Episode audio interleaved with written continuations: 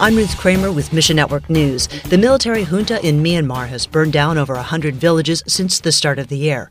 Satellite photos have confirmed the use of arson against over 6,000 civilian buildings. The military has also demolished about 100 churches and other religious structures. The strategy comes as the anti coup resistance gains traction in Myanmar. Greg Kelly says the World Mission Team has provided food, medicine, and shelter for about 200 families who are fleeing the violence. They're part of the Burmese people group, which is the second largest largest Buddhist unreached people group in the world. And so these folks were off the grid, so to speak. And because of these attacks by the government, it's driven them to find some kind of refuge. World Mission has also shared the story of Jesus with these people, many of whom have never heard of him before. Pray for an end to the bloodshed in Myanmar. And in Africa, many false teachers distort Christianity to their own advantage. The BBC's Africa Eye recently visited one cult in Uganda known as the Faith of Unity. They teach that Jesus didn't exist and that their leader had supernatural powers.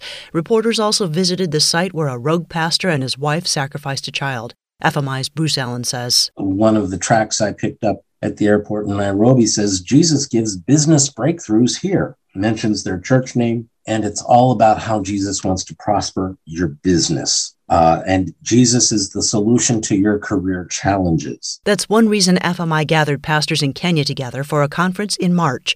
Friends and partners of FMI learn from each other and build connections. Pray these pastors will display the character of Jesus to people in Kenya who've been hurt by false teachers. Thanks for listening to Mission Network News, a service of One Way Ministries. This month, Bibles for the World is offering the free book, Learn the Bible in a Year. It's a book that'll help you read and understand God's story through the entire Bible in just a few minutes each day. Get your copy when you click on the banner ad at missionnews.org. I'm Ruth Kramer.